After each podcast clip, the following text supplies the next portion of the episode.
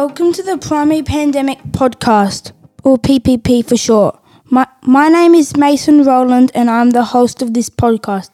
This podcast is on resilience toward covid nineteen situations. Right now I'm at Saint Joseph's School, Murray Bridge. Our topics are on the world with covid nineteen, the vaccines. Our first conversation topic is on is on world with COVID. Parker, where do you want to go around the world? I want to go to America, Britain, Darwin, New Zealand, Vietnam, Ukraine, Russia, and Egypt. Here's your second question, Parker.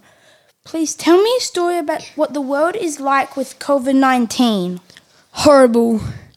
Very horrible.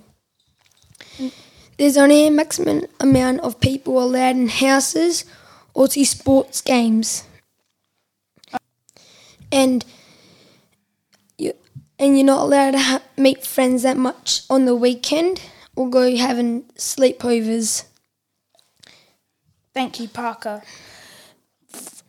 Here is our converse topic two on vaccines. Hello, Violet. Hi. Here's your... F- Can you please tell me one thing you've heard about the vaccine? That people over the age of sixteen are allowed to get it. Thank you, Violet. Here's, your second question is, please tell me a story about you, how your parents are feeling are feeling about getting the vaccine. My parents are feeling anxious because no one really likes needles and it's a bit scary. Parker. Third topic is on covid nineteen experiences.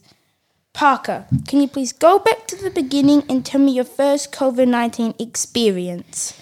I was going to Sydney for my nan's ninetieth birthday, and but the time I came back it was starting to get worse, and but in the time by Christmas it was a lot of people were in lockdown.